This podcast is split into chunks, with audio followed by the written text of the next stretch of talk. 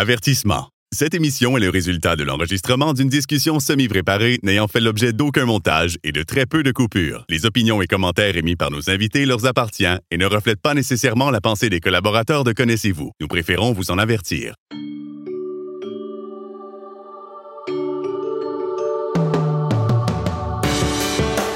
Connaissez-vous avec Martin Chouinard.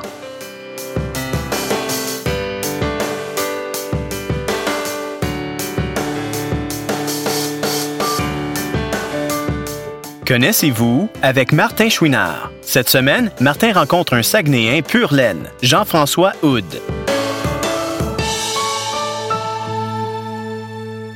Aujourd'hui, je suis avec Jean-François Houd. Nous sommes au Saguenay dans à l'abbé plus précisément et là on, on, on pense des fois que le Saguenay c'est une région un petit peu plus euh, compliquée il y a le Saguenay le lac Saint-Jean tout ça je vais commencer par dire bonjour à Jean-François puis il va vous expliquer un peu exactement où il est situé puis comment ça fonctionne la région tout d'abord bonjour Jean-François bonjour Martin comme je disais j'ai peut-être compliqué les affaires un peu moi, je viens de l'Abitibi, puis en Abitibi, c'est compliqué. Hein? Il y a le Témiscamingue, il y a Rouen, il y a Noranda. ça fait, c'est, un peu... Effectivement, c'est, c'est, un peu la même chose, la même hiérarchie qu'on retrouve ici euh, dans la région. C'est que tu l'as très bien mentionné dans le début, c'est que présentement, on se trouve euh, à Saguenay, mais dans l'arrondissement Labbé. Parce qu'auparavant, bon, ben... Euh, Saguenay était divisé par trois municipalités indépendantes, c'est-à-dire Labbé, Chicoutimi et Jonquière. En 2003, il y a eu un référendum qui a, qui a passé, qui a été accepté, puis pour finalement en arriver à une seule ville seulement qui s'appelle Saguenay aujourd'hui. Voilà. Et toi, bon, on, là on revient comme à notre formule habituelle d'émission, bien que vous aurez compris qu'on n'est toujours pas à Longueuil. On, on, voyage beaucoup cette année. Hein. On a été en, en France, euh, à Paris, puis tout ça. Euh, toi, euh, Jean-François, tu es né ici ou tu es né à quel endroit? En fait, moi, je demeure ici à Saguenay depuis 2016. Euh, OK. Pour des raisons de, de, démarche d'emploi, d'accessibilité, d'être plus proche aussi des, des services. OK. Pour être à proximité des services. Mais moi, je suis natif de Petit-Saguenay. Encore là, Ça, nécessite d'autres explications. Oui, encore là, c'est, je veux dire, euh, Petit Saguenay, Lance Saint-Jean qui est, qui, qui est connu, Rivière Éternité et Saint-Félix d'Otis. Si on regroupe ces trois, ces quatre municipalités-là ensemble, ça s'appelle le Bas-Saguenay. OK. Après le Bas-Saguenay, à peu près 75 kilomètres euh, d'ici de, de, de, de Saguenay. Par la suite, là, c'est la région de Charlevoix. OK. D'accord. Donc là, toi, euh, Jean-François, est-ce que tu es à l'aise de nous dire en quelle année tu es né? Moi, je suis né le 29 septembre en 78. OK.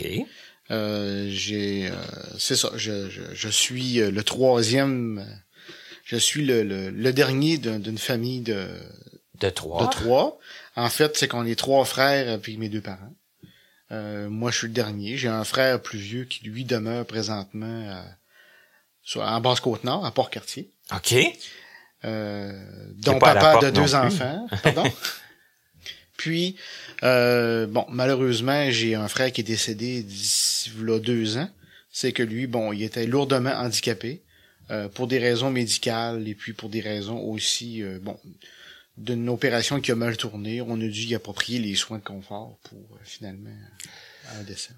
Quand même, hein? c'est c'est sûr que c'est pas, il, était pas très vieux non plus. Forcément. Non, début quarantaine. Début quarantaine. Mm. Et là, euh, Jean-François, quand tu, quand on s'est parlé un petit peu avant l'entrevue, tu me disais que toi, t'étais, t'es pas né avec un handicap visuel non plus. Non, c'est que moi j'ai fait mon enfance, hein, puis une partie, une bonne partie de ma jeunesse, jusqu'à l'âge, je dirais, de 17 ans. OK. Euh, bon, j'étais comme euh, monsieur, madame, tout le monde. Euh, je, je, je, je j'ai pu m'épanouir en tant que jeune garçon euh, au primaire et puis au secondaire également. Bon, j'avais toujours un problème visuel, mais qui était pas majeur. OK, mais tu avais quand même déjà des... Oui, oui. En fait, là, je tiens à préciser que ma maladie, moi, c'est la rétinette pigmentaire. Ouais, ça, il y a beaucoup de personnes qui, sont... qui sont... aux prises avec cette maladie. Oui. Euh, bon, ben, apparemment, de, bon, ce qui, a, ce qui a été expliqué par mon ophtalmologiste, c'est que bon, on est avec la maladie, mais souvent elle se développe plus tard. Ouais. Contrairement dans mon cas, c'est que bon, on s'aperçoit de cette maladie-là que ça se développe plus fin quarantaine, début cinquantaine. Mais dans mon cas, euh, je crois que j'ai été pendant une quinzaine d'années, j'étais le seul et le plus jeune euh, avoir cette maladie dans les dossiers de mon, mon ophtalmologiste ici en région. Donc assez rare là que ça se manifeste là tôt, Aussitôt. tôt comme Ouais. ça. Oui. OK. Puis euh, moi, auparavant, ben j'étais, c'est ça, j'ai- fait des études jusqu'en secondaire 4 pour avoir les, euh, les préalables pour pouvoir suivre le cours en conduite de machinerie lourde.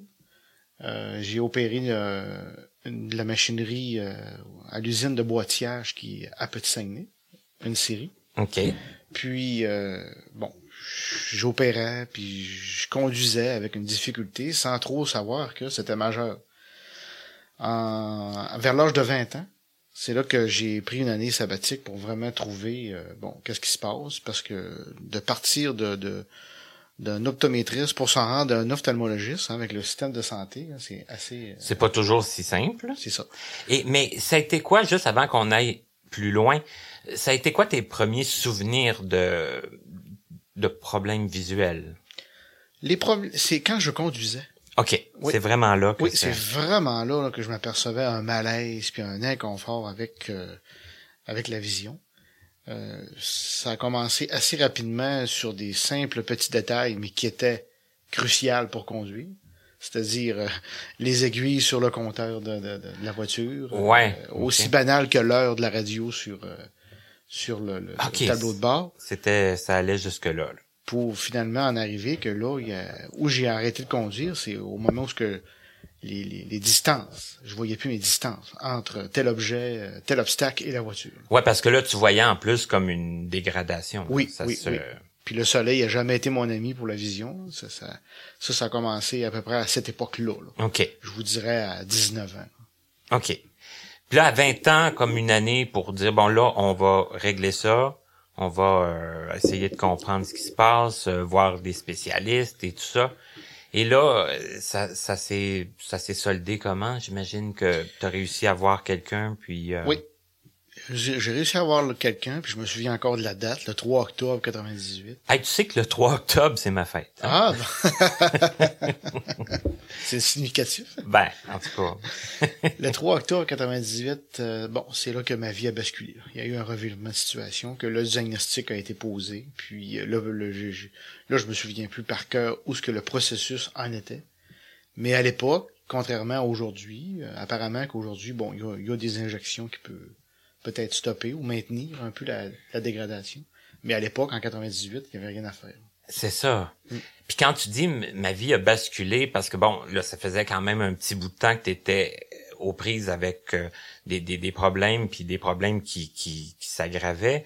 On a toujours espoir que, j'imagine, il y a une solution, c'est Oui, oui, oui. À 20 ans, on n'a pas la même maturité qu'à 41 ans Exact, aujourd'hui. là. Mhm. La vie est encore, ben là, à 40 ans aussi, là, mais à 20 ans, on s'entend qu'on commence notre vie, puis que... Oui, la maturité est pas la même, la pensée est pas la même non plus.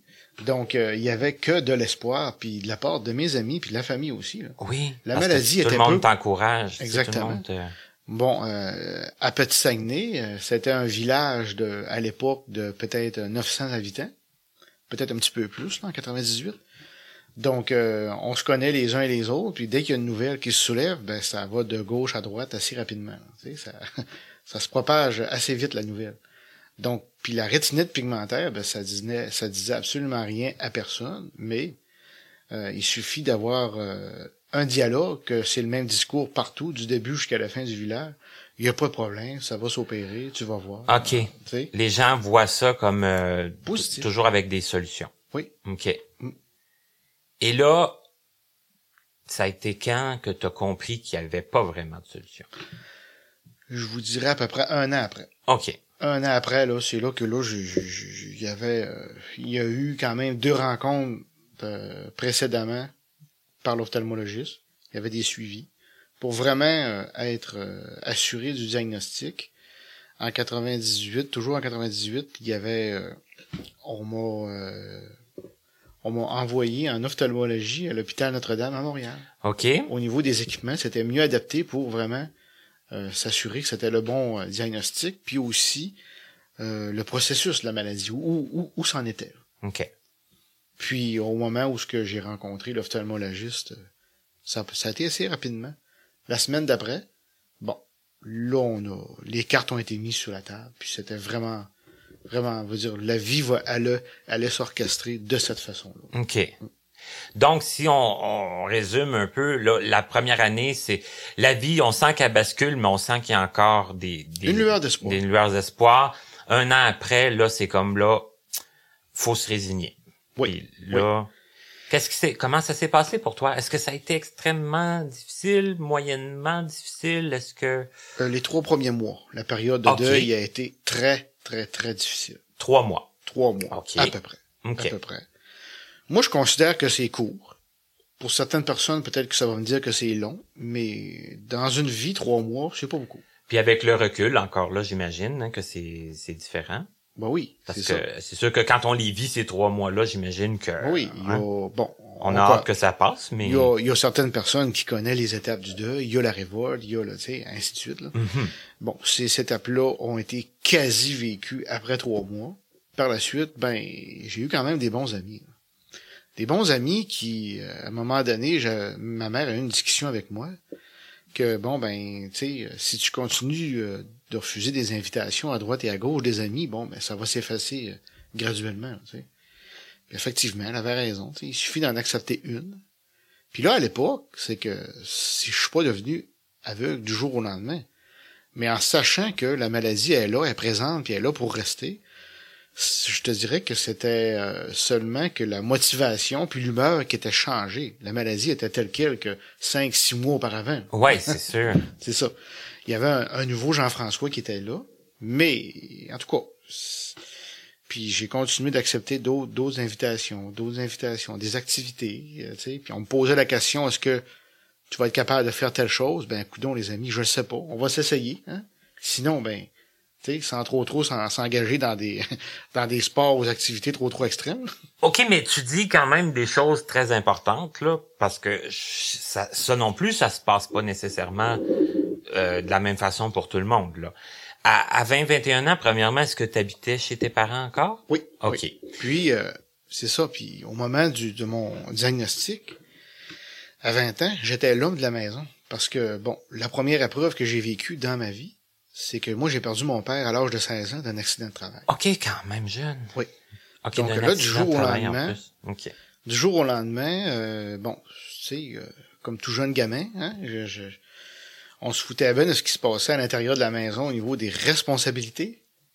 Mais là, ça arrive comme une charge. Là. Euh, bon, c'est le bois de chauffage, c'est la pelouse, c'est euh, Ouais, tous les détails qui font que la maison oui, euh, qui- pour, pour doit bon fonctionner. Mais je tiens à Mhm. préciser que si j'en suis devenu le Jean-François d'aujourd'hui, puis d'avoir traversé tous ces épreuves-là, c'est-à-dire la maladie, la mort de mon frère, puis la mort de mon père, c'est que bon, j'ai eu un encadrement puis un entourage extraordinaire, ce qui me permet, même si on a tous de la volonté et de la détermination, en plus d'avoir un encadrement puis une famille euh, qui a les liens un peu tissés serrés, ben écoute, ça c'est- la clé du succès. là, Ça pour- fait une Moses de bonne différence. exactement.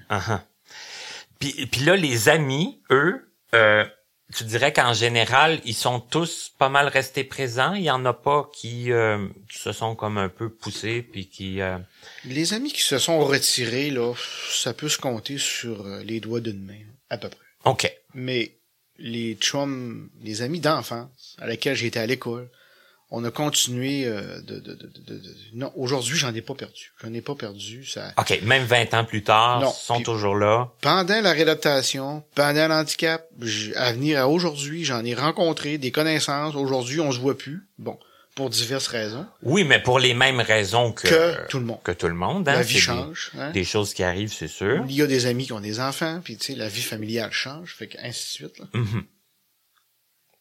Tandis que là, toi, tes amis sont restés.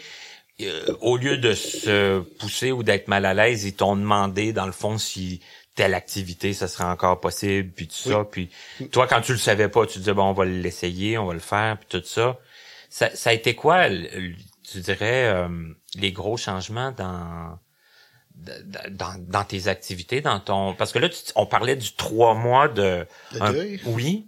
Après ce trois mois là, on se dit quoi? On se dit bon là, On a oublié, on a, on a oublié la conduite de voiture qui m'a fait extrêmement mal.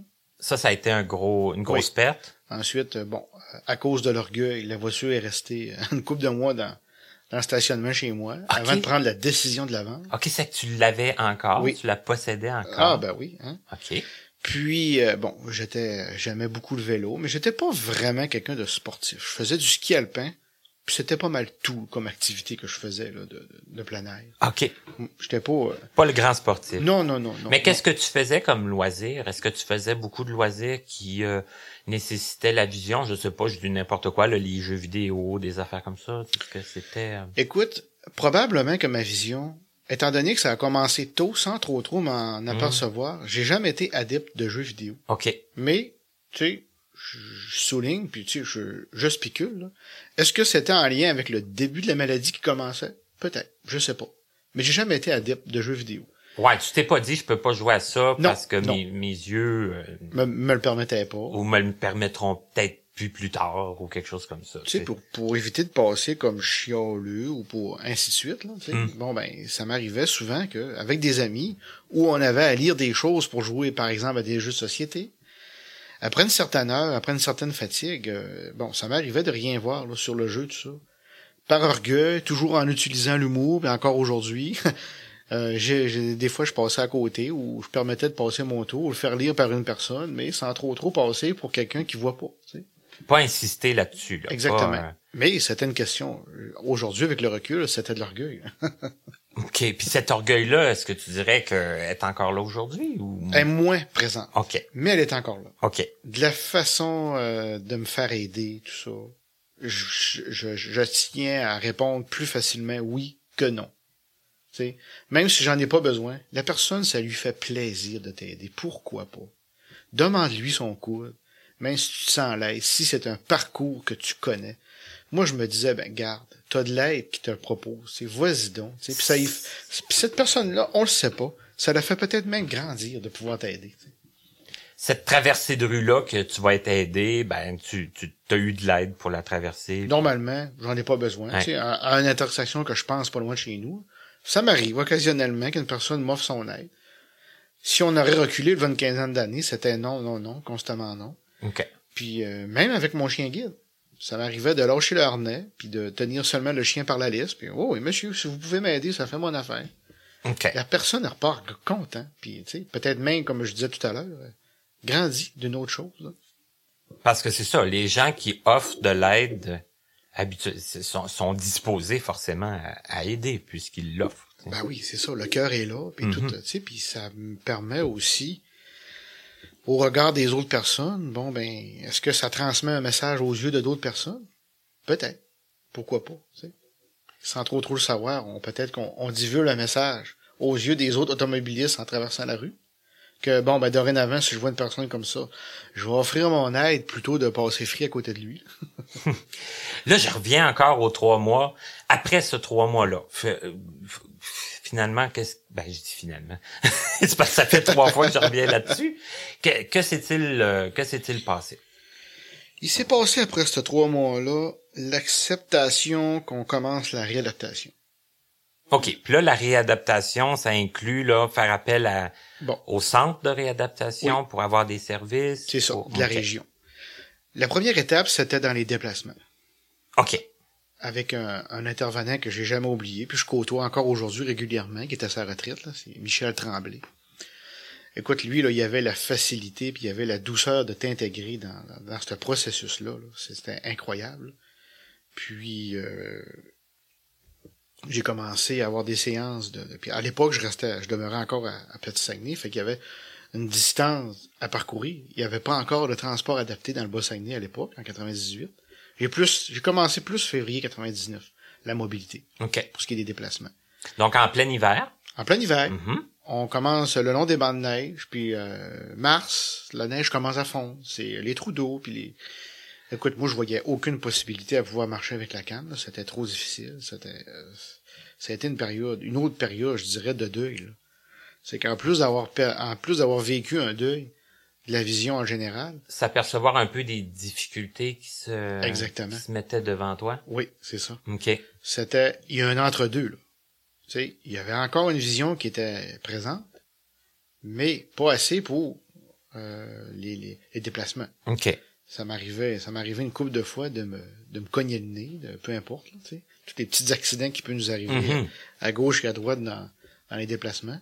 C'est une question aussi de sécurité. C'est ça qu'il faut apprendre aussi dans, dans les premières leçons de mobilité. là. Mais là, dans, quand tu quand as commencé les premières leçons de mobilité, c'était pour, euh, admettons, euh, comme exemple, là, pour aller où? Tu sais, pour partir de chez toi, puis... euh, Tout simplement de, de, de, de, partir de chez moi pour aller chez des amis, chez Ok. oncle et tante, au dépanneur, euh, tu puis apprendre aussi à communiquer avec les gens en, en, en étant personne handicapée visuelle, tu. De dire les bons mots, euh, les bonnes phrases pour pouvoir sensibiliser les personnes, pour se faire aborder, tout ça. Ça, ça a été, ça s'est fait quand même assez rapidement. Parce que, bon, j'ai toujours eu une, une bonne facilité, une bonne capacité de m'exprimer.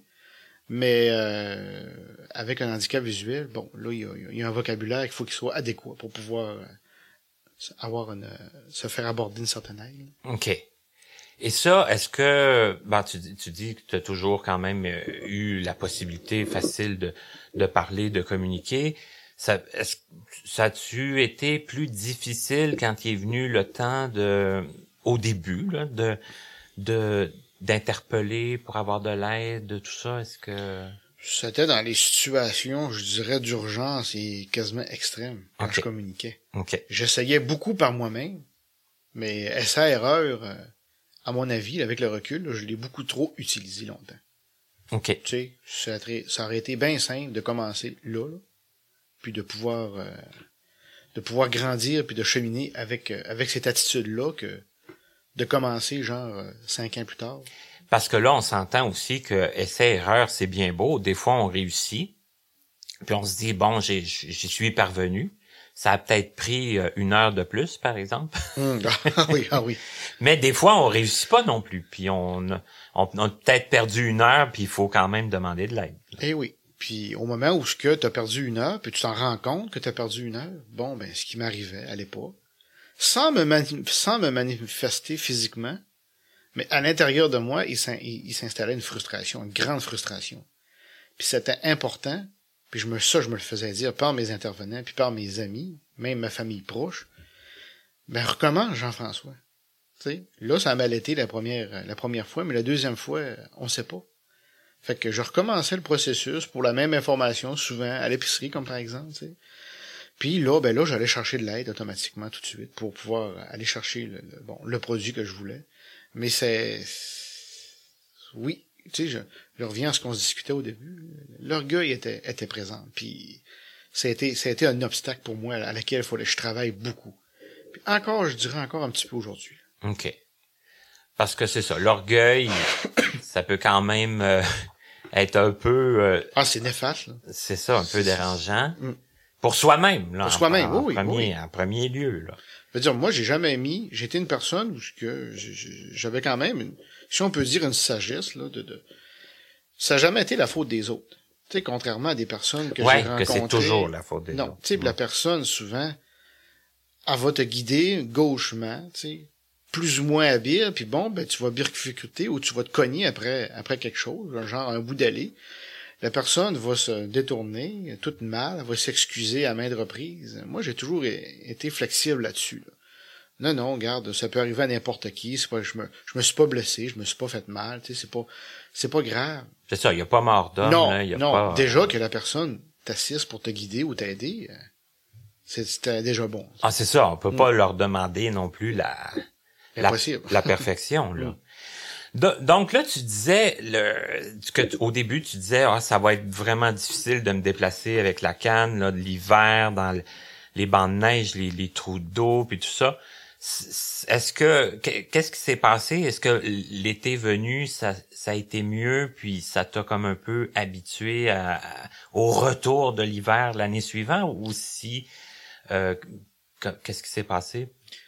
Ça a été euh, un peu contradictoire. Ah, C'est que la première hiver, puis le premier printemps vécu, l'été est arrivé, Euh, les déplacements étaient plus fluides, plus faciles. Donc, la canne, dans le garde-robe. Dans le garde-robe. Dans le garde-robe? Oui. OK. Remiser ma canne. OK. Hey, ça, c'est Puis je même... continuais mes leçons de mobilité avec mon intervenant pendant la saison estivale. Donc, euh, je montais dans le transport adapté, avec la canne pliée dans mes mains. Pour le moment où je débarquais de l'autobus au centre d'adaptation, je redépliais la canne pour me rendre à, à mon rendez-vous. OK. D'accord. Cette acceptation-là de la canne blanche, ça a été aussi, euh, aussi une petite épreuve. OK. Et là, euh, ensuite de ça, bon, là, t'as as, appris tes déplacements pour faire des activités dans la vie quotidienne, les amis, le- l'épicerie, le dépanneur. Et là, euh, professionnellement, c'était quoi ton, ton plan de match? Est-ce qu'il y en avait un ou quand il est arrivé, ce plan de match-là? Il n'y avait pas vraiment de plein de match, mais par contre, on m'avait fortement suggéré de commencer à apprendre le braille. Oui. Donc, en région, contrairement au- dans les grands centres, c'est que, bon, le centre d'adaptation de, de, de région a pas le mandat de donner des cours de braille. N'a pas le mandat du tout? Non, pas du tout. Non. OK.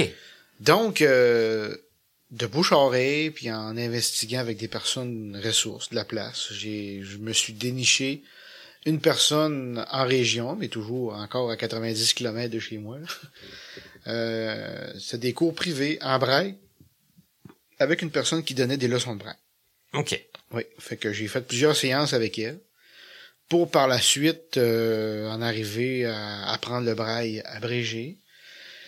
Et là, il y a eu une période stagnante, je dirais, de un an et demi, où là, j'ai commencé à siéger auprès de l'Association des personnes handicapées visuelles de la région.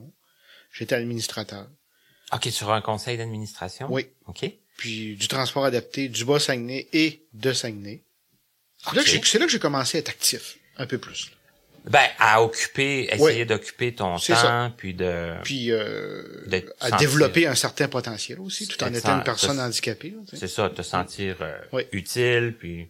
En 2005, euh, j'étais allé dans un colloque et c'est là que j'ai repris mes études. C'est-à-dire que mon secondaire n'était pas terminé.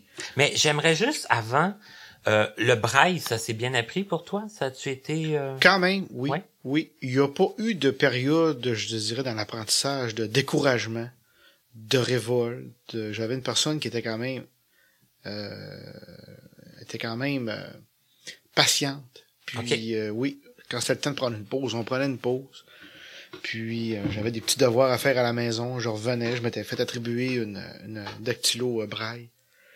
Puis euh, c'est ça. Fait que là par la suite, euh, c'est là que j'ai euh, la deuxième étape, c'était bon lors d'un colloque que j'ai appris. Là je me souviens pas vraiment le, le, le, le- je veux dire le, le colloque en tant que tel, c'était sur quel euh, quel sujet. Mais c'est là que j'avais appris que bon, il y avait une possibilité d'avoir des subventions, des allocations pour pouvoir avoir une personne pour t'assister, comme par exemple une accompagnatrice pour euh, aux études, pour, pour faire un retour aux études. prendre... Oui, pour, pour, pour Prise de notes et ainsi de prendre suite. les notes, puis tout ça. Mhm. Oui. C'était la mère de l'une de mes amies qui s'est proposée. Fait que elle, Ah, OK. Mireille Hood, elle a commencé du début de mon secondaire. En fait, j'ai, repris des études assez loin. Secondaire 5, j'ai été comme un deux ans au, à l'éducation des adultes OK, ça que t'as terminé ton secondaire. pour par la suite en arriver à faire mon entrée euh, au, à l'université en 2008. OK. Donc euh, cette personne-là, tout ce qui était euh, tout ce qui était euh, de, de, de, de, de- de format, je veux dire euh, tout ce qui était un livre papier ou des notes de cours de n'importe quelle personne. Elle, elle avait le mandat de tout transcrire ces notes-là pour les avoir informatiques. Rendre Mais par la suite, j'ai eu des cours d'informatique là, Ok. après le braille. là. OK. Euh, puis là, ben, c'était une dame que tu connaissais, si j'ai bien compris. Ça fait que ça... Ça aide un peu, j'imagine, que ce soit quelqu'un qui... euh, Oui et non. OK. je te dirais que au moment, je veux dire, une personne, je veux dire, j'avais un salaire à produire, puis j'avais des heures à respecter de ce que le ministère nous imposait. Donc, euh, je pense que d'avoir une personne le plus éloignée possible pour pouvoir t'aider, à mon avis, c'est ça qui est le plus efficace. là, OK. à mon avis. Quand tu te connais trop, il peut y avoir des petites, euh, des petits, des petits bémols. là. Des petites, euh, peut-être Ouais, des fois, ouais. proximités qui Euh, peuvent être bénéfiques, mais qui peuvent aussi peut-être être... Être euh, handicapant, je pourrais dire. OK, OK, Mm. d'accord. Et là, euh, bon, là, tu as continué tes études. L'université, ça a-tu euh, quand même, somme toute... Un, un autre passage qui était difficile. OK. La première année, je, vous- je te dirais les deux premières sessions. Moi, j'arrive, euh, j'ai eu des rencontres avec le directeur de module en travail social, avec les deux premiers professeurs dont j'allais avoir dans la première session, avec euh, le département de, de- de- d'aide financière aux études, la travailleuse sociale de la place, un orienteur, tout ce, ce paquet de monde-là pour pouvoir t'aider, mais euh, toujours avec la crainte de, de, de, de- avec la crainte de pouvoir de, de pas pouvoir euh, être avoir une euh, être au même niveau que tous les autres étudiants. C'était ça la plus grosse crainte. Ça, c'est une peur, ça, là. Ouais, de... une grosse peur. OK. ouais. Puis aussi, bon ben, De pas être au même niveau, puis parce que euh, au niveau de la rapidité, au Oui. niveau de la production des travaux. que ça prend beaucoup plus de temps, dans le fond, des fois. pour, Moi, je euh, connais pas le professeur, lui non plus. mhm. Euh, bon, au niveau de la crédibilité pour avoir ses notes de cours, moi je suis qui, parce que lui il a X nombre d'heures de, de, de recherche de fait dans son cours. Moi, ce que je demandais, c'est d'avoir les notes de cours à l'avance, c'est-à-dire les PowerPoint, pour que mon, mon accompagnatrice puisse les transformer puis me les envoyer par Internet en Word. les rendre accessibles. C'est hein, ça. mhm, que tu puisses en prendre connaissance. euh, Expliquer tout ça, ça a été difficile avec euh, un professeur, je dirais seulement, mais l'autre avait compris rapidement. Et puis, je vous Mais dirais... c'est que c'est à recommencer à chaque fois, là. Non, Avec, euh, non, non? La deuxième session, 2009. Oh, là, là, on commençait à avoir une vitesse de croisière intéressante. OK. Oui, là, là, on avait un air d'aller où on, c'était pas, on a, on- il a fallu changer aussi notre vocabulaire puis notre façon d'approche aussi envers les professeurs. C'était dans le sens que, comment vous voyez ça? Ça, ça faisait peur aux professeurs. Puis la deuxième session, on s'est parlé, moi et Mireille, puis on s'est dit, bon, comment il faut se trouver une approche pour pas faire peur aux professeurs. On est arrivé dans la classe, je m'identifiais comme personne handicapée, voici mon accompagnatrice. Elle sera pas là dans les cours, elle est là pour faire la transcription de mes documents euh, dans un autre local. Voici comment on fonctionne, voici ce que je veux. Ah, là par exemple, ça sécurisait le professeur. Dans le sens que, OK, vous m'orientez de ce que vous voulez. Tout ce que j'ai besoin de faire, c'est d'envoyer tel, tel, tel document par Internet à Madame Hood, et voici. Avec la permission de pouvoir enregistrer les cours aussi. Un cours de trois heures me demandait six heures de travail. OK, c'est que t'enregistrais, Le cours, grosso modo, tous tes cours? c'est ça. OK. Puis quand je me sentais à l'aise, quand j'avais pas, euh, parce que c'est important de pas perdre le fil, là, quand le professeur parle en avant, puis tu as besoin de d'emmagasiner le plus d'informations possible. Bon, ben on, on- j'avais besoin de, de, de- de- souvent je me sentais à l'aise d'avoir mon portable devant moi puis de commencer à prendre mes notes pendant le cours. Mais des fois que non, hein, c'était, euh, on recommence, on se retape l'enregistrement, deux cours, donc c'était six heures d'enregistrement que je me tapais des notes la fin de semaine. T'avais, tu, tu essayais de prendre tes propres notes, mais t'avais l'enregistrement comme backup. Aussi. Mais, mais souvent, il fallait que tu reviennes à l'enregistrement. Oui, oui. Mhm. Pour Ok. avoir une, une- pour avoir une, je veux dire un bon, un bon portrait de la, de la- du cours en tant que tel. Mais là, j'ai deux questions. La, la première, c'est, bon, qui t'avait, euh, est-ce que c'est, ça venait de toi, l'idée d'aller en travail social, ou si on t'avait proposé cette alternative-là? euh, Pendant que j'étais euh, à l'éducation des adultes, c'était une aide pédagogique et puis une autre personne dont je me souviens plus son titre. là. Oui, ça m'avait été proposé par cette personne-là parce que apparemment que je transmettais, je dégageais quelque chose de particulier en tant que personne handicapée. Euh, je rassurais les gens, j'étais capable de témoigner puis de parler de mon handicap, tout en étant, euh, tout en, on va dire en, en, en ayant une attitude qui était particulière. Puis c'est suite à ça qu'on on me suggérait de, de, de, de, faire des études en travail social, qui moi euh, m'a interpellé. Ça pas, ça a pas été une réflexion qui a été longue. C'était quelque chose qui me disait oui, je sais quoi. Puis ce serait peut-être quelque chose qui m'intéresserait de, de puis d'avoir un- des études en travail social, ben au niveau de l'employabilité, ben c'était c'est quelque chose qui peut être assez large comme comme ouverture. Fait que oui, ça me c'était quelque chose qui m'a interpellé. Parce que sinon, est-ce que tu avais d'autres idées ou tu étais comme un peu à la recherche de... Ah, j'étais constamment à la recherche. Constamment. Je, je me voyais nulle part. Ah, tu te voyais nulle Ah non, part. non, non, non, ah, non, ah, non, je veux dire, souvent pendant les cours, ou même euh, chemin faisant du retour, ou euh, en allant à l'école, euh, bon, ben Jean-François, euh, tu sais, puis j'ai même rencontré à plusieurs reprises un orienteur qui a pas été bénéfique, tu sais. J'avais comme l'impression qu'elle disait n'importe quoi. J'ai déjà eu cette impression-là, moi aussi. Bon, tu sais, c'est parce que c'est tellement standard ton affaire que ça Puis on s'agit pas de la même, euh, de la même Exactement. personne. On dirait qu'on n'a pas le même langage, tu sais. Et là, ma deuxième question, je veux t'amener euh, parce que on, on- hier, on, on a eu l'occasion de se parler hier. On a eu, c'est- ça a été très constructif, je pense, pour mon entrevue, Euh, parce que euh, tu disais tantôt que tu te présentais dans tes cours comme étant une personne handicapée euh, visuelle. C'était en partie pour les professeurs, mais j'imagine que ça devait aussi être bénéfique pour les autres étudiants. Euh, ça aussi, il fallait être, euh, il fallait être créatif au niveau de l'approche envers les autres étudiants. Moi, j'avais bien de la difficulté à comprendre que tu as des études, euh, que tu as, que t'as un, un- un certain cheminement de fait au cégep en travail social, puis tu chemines à l'université, puis au niveau de l'approche envers une personne différente, elle est pas là. Donc, pour ces jeunes filles-là, en général, parce que c'est entre autres des filles lesquelles je filles. côtoyais, Mhm. Je me disais, Seigneur, ils sont pas, ils sont pas conscients de la vie. là. Tu les trouvais pas très Non. ouvertes, très Exactement. réceptives?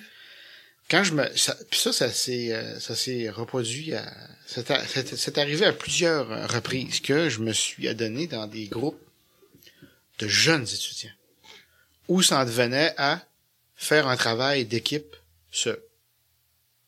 Il fallait moduler le, le, le, le- le- parce que moi, on s'entend que je peux pas m'approcher envers les gens. Je les vois pas, puis ils sont hauts, OK. puis tu sais, puis bon. Donc, ce que je, ce que j'en conclus, c'est qu'il y avait personne non plus qui t'approchait pour te proposer d'être dans une équipe. là. Puis au moment où ce que je me suis retrouvé avec une- des étudiants de 35 ans et plus, là, il y avait des personnes qui étaient dedans. Ils m'abordaient, ils venaient me, me questionner si j'avais une équipe, est-ce qu'on peut travailler avec toi, t'as-tu un malaise, tout ça.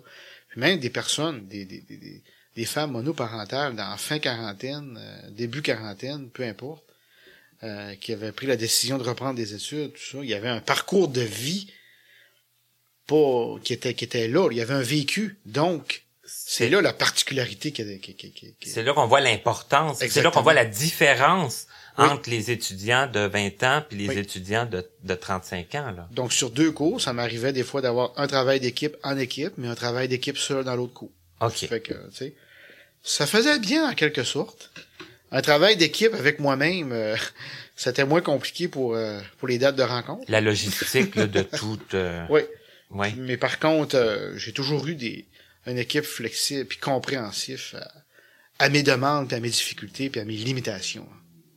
Tu sais, ça j'ai quand même rencontré des, des, des bonnes personnes là, qui euh, même dans les exposés euh, on me on a déjà arrivé à un moment donné quand c'était à mon tour de parler euh, dans le PowerPoint, il y avait des petites sonnettes de cloche pour euh, m'indiquer que c'était à mon tour de parler. Tu sais, puis c'est ça qui était le fun, c'est que mon équipe euh, apprenait à construire des choses euh, à- en travaillant avec une personne handicapée. Puis, sait-on jamais, plus tard, peut-être que ces personnes-là avaient à côtoyer des personnes handicapées dans leur travail? Donc, le fait que souvent, elles t'approchaient pour euh, faire partie de leur équipe, ben, ça faisait en sorte que il y avait une ouverture d'esprit pour aller plus loin, là, pour... euh, Oui, puis un soulagement. mhm. Donc, j'avais pas à me casser la tête dans le deux puis le troisième cours. Bon, OK. Après trois cours, il y a pas, il y a pas un chat qui m'a approché. Bon, ben là, c'était le temps d'avoir une discussion avec, avec le professeur. OK. Mais le professeur, il a pas, il a pas agi à titre de, de, de, de- de- D'arbitre, là. ou Non, de- non, non. Regarde, on a Jean-François qui est tout ça, lequel qui veut travailler avec? Ça, j'ai, j'ai toujours aimé la façon délicate que les, les, les, les, euh, Que les professeurs avaient Avec- à amener oui. que... Regardez Jean-François, on va, on, On- on va va adapter le syllabus, puis tu sais, Mhm. euh, j'étais très méticuleux par contre. OK.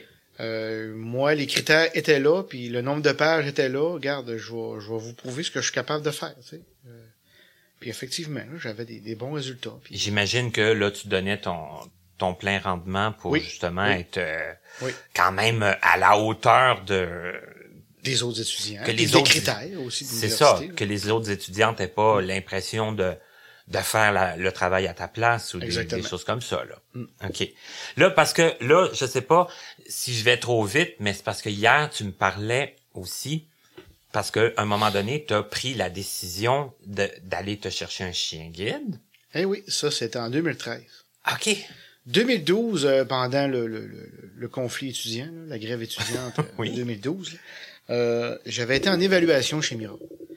Pour, euh, bon, Mira avait à étudier euh, ton état psychologique et ton état physique pour savoir si tu es apte à pouvoir avoir un chien guide et aussi euh, d'avoir une idée, un portrait de quel chien t'attribuer, quelle race, quelle... Et, et là, c'était venu comment? Toi, t'avais entendu parler de Mira ici? Je me pose encore la question aujourd'hui. Si j'ai été influencé ou si c'était vraiment un désir. OK. Parce que j'avais rencontré une personne qui avait un chien guide dans un resto ici à Chicoutimi, euh, en région. Puis, euh, c'était en dialoguant avec cette personne-là, euh, de la façon que c'était fluide, de la façon que c'était euh, pratique d'avoir un chien guide. Bon, ben, ok, je vais me lancer là-dedans. Puis quand je, je tiens à mentionner que quand j'étais jeune, bon, ben, de, je sais pas de quel âge à quel âge, mais dans ma jeunesse, j'ai eu deux chiens. Que je promettais à mes parents de m'en occuper de A à Z, mais finalement, ça devenait que c'est mes parents qui s'en occupaient parce que moi, j'étais allé m'amuser avec mes chums. La responsabilité à 8-9 ans, n'est pas toujours, euh, est pas toujours présente. hein. Puis C'est une grosse responsabilité quand même, Oui, s'occuper oui. d'un Puis chien. ça, c'était quelque chose que qui euh, qui euh,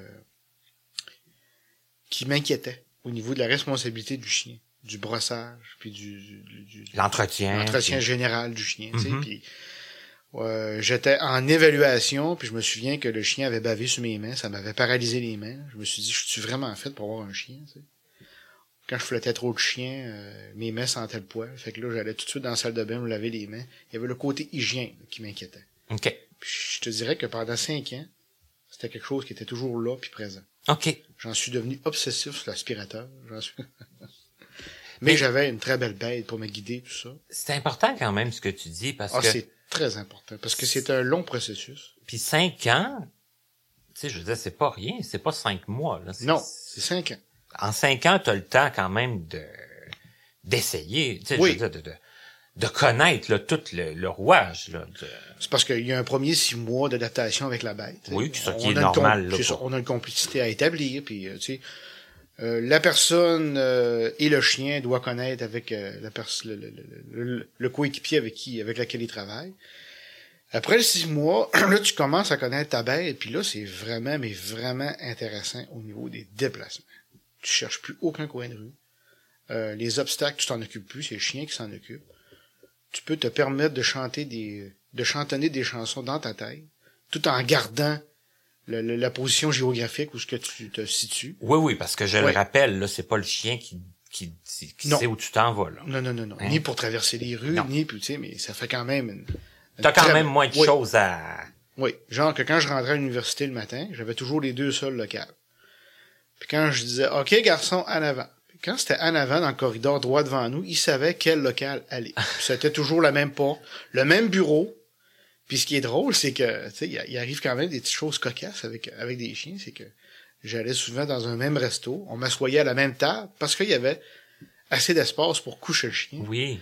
Mais même s'il y avait du monde d'assis là, avant moi, le chien m'emmenait là. Il regardait les gens, puis il avait l'air à dire, c'est parce que c'est notre place. c'est des petites choses cocasses comme ça qui nous arrivent avec, avec ces belles bêtes-là. Mhm. Mais au moment où ce que j'en suis venu à occuper un travail l'année dernière, j'ai, j'ai, j'ai été, euh, j'ai été un, un an agent d'aide à l'emploi pour Service Québec. Au moment où ce que j'ai eu le poste comme agent d'aide à l'emploi, le contrat, bon ben mon chien euh, présentait déjà des, euh, des signes de, de, de, de vieillesse au niveau de sa concentration. Donc au niveau de son attention pour traverser les rues, là, il travaillait différemment, puis ça pouvait venir dangereux dans les mois qui, qui, qui suivaient. Donc euh, j'avais pris la décision de lui donner sa retraite. Puis je te dirais qu'aujourd'hui, depuis que j'ai plus de chien, l'autonomie est différente. Beaucoup. Mais je me sens plus libre. Comme hier, là, on s'est vu là, dans, dans un rassemblement. là. Oui, Je m'occupais de qui? De Jean-François, tout simplement. Effectivement. Je m'occupais pas de la bête. Est-ce qu'il est-ce qu'il a, be- est-ce qu'il a besoin d'aller au besoin? Est-ce qu'il a soif? Euh, tu veux-tu manger? Pourquoi tu te lèves? Pourquoi? Regarde, le problème, c'était pas le chien, c'était Jean-François.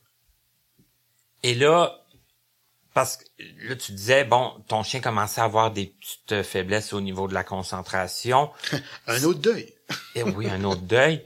Et là, dans le fond, il aurait fallu que tu le remplaces possiblement bientôt. Ah, puis j'étais éligible. Hein? C'est ça, tu étais éligible en pour, plus. Euh, pour la fondation, euh, d'avoir utilisé un chien pendant cinq ans, la rentabilité était, était là. Était la crédibilité aussi. Là. Mais t'as décidé, puis t'es pas le seul non plus à l'avoir fait, de ne pas aller t'en chercher un autre. Non. C'était une période de quelques mois, une essai avec ma canne. C'était une discussion que j'avais eue avec ma conjointe. Je, je, je, disais, Marie-Ève, je vais m'essayer une couple de mois avec la canne, puis si ça n'a pas de bon sens, ben, je vais me rechercher un chien. Mais la liberté était tellement appréciée que j'ai jamais retourné me chercher un chien. Ben, Mais j'aime encore les chiens. Oui. Puis, puis je trouve ça super important parce que dans la vie, je veux dire, il y a des gens qui iront jamais sans chercher de chien. Il y en a qui seraient admissibles puis qui y vont pas.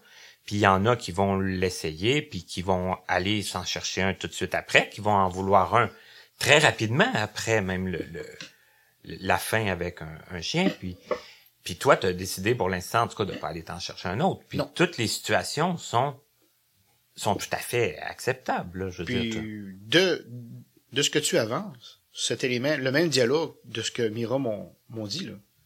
Il y en a qui te prennent des méchants breaks puis qui reviennent après hein, X nombre d'années puis ils recommencent le processus puis il y en a qui ne revoient plus jamais.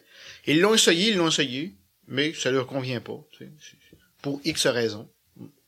Puis là, je voudrais juste qu'on dise, parce que hier, tu m'en parlais aussi, mais euh, quand on a un chien, l'approche avec les gens est différente aussi. Ah oui, oui. Là, là, tout le monde dans la rue, à l'université. À l'université, avec le chien, il n'y avait pas de problème de travail d'équipe. C'est ça, là. Tout le monde m'abordait, puis il fallait, ça m'arrivait à quelques reprises, qu'il fallait que je sélectionne des équipes. T'avais trop de choix. Ben oui, puis là, je me disais, euh, je me disais, désolé, mais c'est pas le chien qui va faire la mise en page, tu sais. c'est là qu'on voit que la canne peut être, peut projeter un, malaise, contrairement à un être vivant. C'est parce que pendant que le chien travaille, il va jeter un regard sur la personne qui nous regarde. Puis si la personne se manifeste avec un sourire envers le chien ou des, des, des, tu sais, le chien va le ressentir, il va battre la queue. Il y a, il y a un contact qui se fait automatique avec la bête, puis les personnes avec lesquelles on rencontre, les personnes que le chien connaît aussi. Parce que mon chien, euh, je l'ai pas, je l'ai pas remis à Mira. Il est à Jonquière, ici dans la région. Euh, je fais du vélo tandem avec un de mes amis qui lui a mon chien. Je vous dirais que quand je revois mon chien avant de, avant et après la, la, la balade, écoute, c'est des moments de bonheur. C'est des retrouvailles avec mon chien. Puis je fais faire les mêmes choses que je faisais à la maison avec lui. Puis il s'en rappelle. Puis on a du plaisir. Écoute, c'est même qui se permet d'avoir une petite larme qui coule de temps en temps. j'ai une réflexion que j'ai reçue ce matin pendant le, petit déjeuner. Je sais pas, toi, Jean-François, ce que tu en penses. Parce que toi, comme tu as toujours habité, on va dire, en région, contrairement à moi, que ça fait... Ben, moi, je viens de l'Abitibi, mais ça fait quand même depuis 94 que je demeure à Longueuil. Puis mon ami qui m'accompagne pendant notre séjour au, à Saguenay, à Saguenay, hein, oui. me disait que il y avait l'impression qu'on qu'on me regardait plus à cause de mon handicap qu'admettons à Longueuil. Ça, c'est quelque chose. Euh, toutes, les personnes qui m'ont accompagné euh, avaient cette, euh, cette remarque-là aussi. C'est sûr que bon, une personne qui se présente avec une canne blanche, euh, ça soulève des questionnements aux yeux des autres personnes. Un regard différent, oui, effectivement. Puis tandis que comparativement avec un, on parlait du chien guide tout à l'heure, c'est c'est même pas la même attitude. Le monde, ils sont contents de te parler. Bon, ben, ils parlent au chien avant. On s'entend-tu qu'un contact avec une canne blanche, c'est pas, euh, pas agréable. Hein? Mais euh, les personnes parlent avec ton chien, puis par la suite, ben ils, te posent des questions. Mais c'est des questions euh, délicates. C'est pas trop des questions qui sont insultantes le chien avait quand même euh, la raison d'être, encore une fois. Ni insultante, ni trop directe, c'est ça. trop euh, personnel. Tandis que quand on, on, me rencontre avec une canne blanche, tout ça, bon, ben c'est comme évident qu'il voit pas, je vais l'aider. Les personnes nous parlent même pas. Ils nous accommodent comme ils pensent pouvoir, tu sais, genre par la main, tu sais, au lieu de prendre le coude. Là, bon, le monde sont un peu maladroits, mais effectivement, le regard des personnes envers euh, une canne blanche, là, ça fait toute une différence. Et là, on parlait aussi d'un contrat de travail très intéressant que tu as eu, qui, qui, est, terminé à l'heure où on se parle, mais bon, on sait pas non plus ce que l'avenir nous réserve et tout ça. Puis j'avais le goût que tu nous en parles un peu parce que c'est intéressant dans le fond euh, un petit peu les, les, les fonctions que tu faisais. Puis je pense aussi que ce qui t'a beaucoup aidé puis qui t'aide encore aujourd'hui puis qui va sûrement t'aider probablement tout le reste de ta vie, c'est l'humour. Puis ça, je pense qu'on en a parlé un peu. Oui, je pense qu'avec l'humour, tu peux, tu ouvres des portes, tu sensibilises des gens, puis t'aides beaucoup à comprendre, t'aides les gens à comprendre l'handicap. Euh, ça fait moins peur. Euh, tu sais, pendant l'année de mon travail comme agent d'aide à l'emploi à Service Québec, bon ben, euh, il est arrivé des anecdotes, il est arrivé, puis là on apprend avec l'humour, ce que j'ai constaté, c'est qu'on apprend à connaître Jean-François d'une certaine façon. Donc, euh, on a quelque chose à demander à Jean-François. On utilise l'humour aussi, parce que la personne se sent aux prises avec un malaise. Mais on, transmet, si on peut dire, ça. J'ai comme un peu contaminé l'humour à d'autres personnes pour pouvoir, tu sais, de, la façon que les autres personnes m'aidaient. Tu sais, ça a été, euh, ça a été un, une année agréable de, de, travailler avec ces gens-là, de, de, puis de pouvoir partager euh, mes connaissances, puis eux m'en partager aussi par, par le fait même.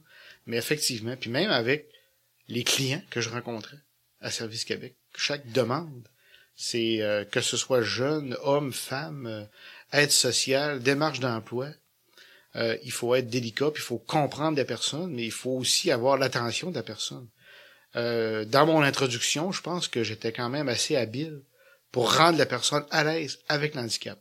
Puis au moment où je sentais la personne euh, attentive, attentive, là je pouvais commencer l'entrevue puis la personne savait à quoi s'attendre de de de de la raison fondamentale la raison d'être là, pour laquelle elle était là. Mhm. Exactement. OK. Mais c'était important comme de faire comme une petite euh, mise en place là de, de comment je fonctionne. Euh, soyez pas surpris si j'ai un petit couteau dans, l'oreille et mon portable devant moi. Euh, puis ça arrivait même, tout dépendant de la, réceptivité de la personne. Je leur faisais toucher mon affiche braille, tu sais. Je prenais quelques minutes là, pour euh, mettre la personne dans le bain, tu sais, pour sensibiliser. Parce que ça non plus, c'est pas nécessairement tous les non-voyants que je connais qui vont avoir non seulement cette approche-là, mais pas toujours non plus des contacts avec une clientèle. Non, puis je pense que ça c'est une c'est la clé du succès pour pouvoir grandir. On a parlé avec euh, sans nommer son nom au complet, André hier. ben je pense que lui aussi de son côté il est capable d'utiliser l'humour pour euh, répondre à sa clientèle, à ses clients, tout ça. Mm-hmm. Tu sais, c'est tellement important. On, on, a un rôle à jouer en tant que personne handicapée. On a euh, un avancement à faire dans l'approche que les autres sont, sont pas capables de, de, de, de faire. C'est-à-dire qu'on a à sensibiliser, on a à communiquer différemment. On est différent, donc il faut agir différemment. Puis là, moi, il y a, une, il y a une anecdote que j'aimerais que tu racontes parce que toi, tu utilises l'humour, mais tes collègues aussi t'ont joué quand même quelques ben, Oui, après quelques mois qu'on connaissait Jean-François et son humour, euh, il m'est arrivé de rentrer dans mon bureau puis de constater sur mon classeur qu'il y avait une dizaine de crayons qui étaient là, là pour rien, là, tout entremêlés entre les autres. puis euh, je me déplace euh, pour parler avec les préposés à l'accueil à l'avant. J'ai dit, écoute Nathalie, j'ai dit, comment ça se fait que sur mon classeur, il y a plein de crayons qui sont là? C'est-tu concierge qui les a oubliés? C'est-tu... Non. C'est des crayons qui écrivent plus. Ça devient des crayons pour aveugles. Ah, là, là, j'ai fait un éclat de rire, à n'en plus finir. Tu sais, moi aussi, je suis capable de trouver ça drôle, une joke d'aveugle, tu sais. J'aurais jamais pensé à jouer un tour demain, tu sais. Ben tu sais, genre à poser la question à une personne. Bon, mais s'il écrit plus de moi là, c'est un crayon pour aveugle, tu sais. J'avais jamais pensé à... c'était quand même bien pensé. Oui, puis c'était une façon. Puis là, j'espère que ça t'a pas choqué. Non, j'ai dit c'est une façon. Tu m'as démontré que je t'avais vous autres. Exact. Oui puis qui, qui, qui essaye aussi de comprendre ta situation, puis ben de, de te le démontrer. Puis l'année que j'étais là, mais je pense que mon passage a été particulier euh, à comparer à d'autres personnes normales, entre guillemets. Euh, on connaît, on en connaît du monde dans une année. Mais Jean-François, qui a eu un contrat de 12 mois à Service Québec à la baie, bon ben lui, à Saguenay, c'est-à-dire arrondissement à la baie, oui. bon ben lui, on s'en rappelle. La différence, a des, des fois des, des, euh, peut avoir des, des, côtés néfastes, mais peut avoir aussi des bons côtés euh, heureux. J'aimerais ça qu'on peut-être, parce qu'on en a parlé très, très brièvement tantôt, puis pendant la, la petite pause que, que, que, vous avez plus connaissance qu'on fait maintenant, on, en a parlé aussi. Mais vous, euh, tu, tu, disais que tu as été sur des conseils d'administration, entre autres pour le, le, transport adapté, puis tout ça. Nous, pendant la pause, on parlait de, de, de ce qu'il y avait encore à faire pour euh, essayer de démystifier un peu le, handicap et tout ça. Puis on disait qu'il y, y, a beaucoup de choses qui ont été faites, puis qu'il en restait beaucoup à faire. Est-ce que toi, tu as le goût de continuer à te... Ben là, euh, le contrat terminé. Oui. Je me suis réintégré dans des sous-comités à laquelle je faisais partie avant mon contrat. OK. Pour rester actif. Puis on s'entend dessus que l'employabilité, bon, c'est quelque chose qui fait peur à n'importe quelle personne handicapée en général. Bon, un prochain contrat va être quand? On ne sait pas. Est-ce que je vais avoir le temps de puiser toutes mes l'avantage de mon assurance sociale, ou je vais être obligé après un an de redéposer euh, euh, une demande d'aide sociale, je sais pas. Pour éviter d'avoir des pensées néfastes comme ça. Écoute, je pense que la clé du succès, ça, c'est pour n'importe quelle personne vivant avec un handicap, essayer le plus possible de s'occuper, que ce soit dans des loisirs, que ce soit euh, administratif comme moi, dans des comités. Euh, c'est important de, de s'épanouir en même temps, puis de partager nos connaissances. C'est pas parce qu'on est handicapé qu'on n'a pas de potentiel. On peut surprendre des personnes. c'est intéressant ce niveau-là.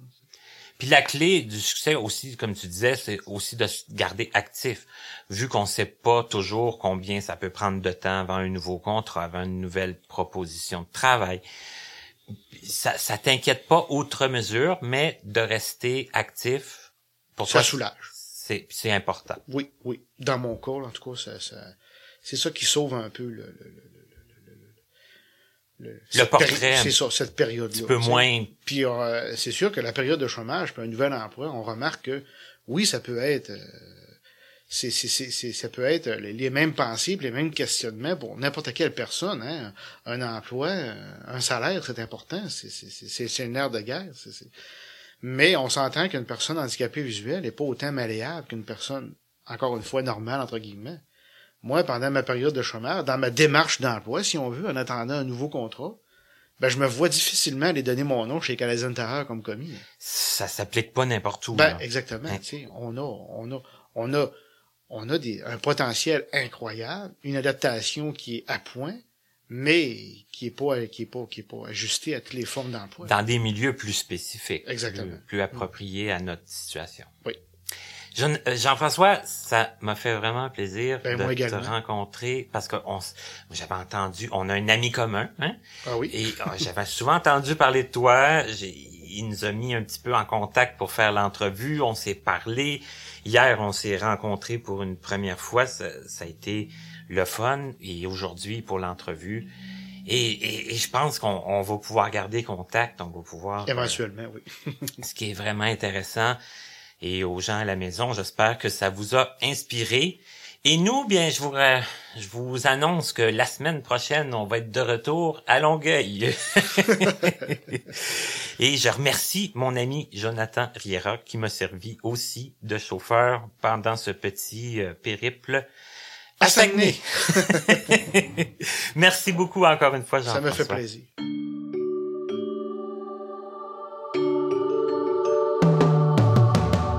Vous venez d'écouter Connaissez-vous avec Martin Chouinard. Présentateur Stéphane Pilon en collaboration avec Papillon Sonic. Voix du générique Joel Pucci. Notre site web est toujours disponible au www.martinchouinard.com. Notre adresse courriel est connaissez-vous 2017 à gmail.com sans tiret. Nous attendons vos commentaires et suggestions. Un immense merci à la compagnie Point par Point Incorporée, l'Association des aveugles de la Rive-Sud, AARS, ainsi qu'au regroupement des aveugles et amblyopes du Montréal métropolitain, RAAMM, de nous prêter gracieusement leurs locaux pour l'enregistrement de certaines de nos émissions.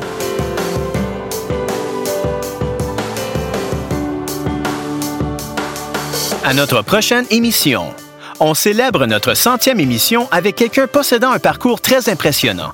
Alain Plourde, à notre rendez-vous du 8 novembre.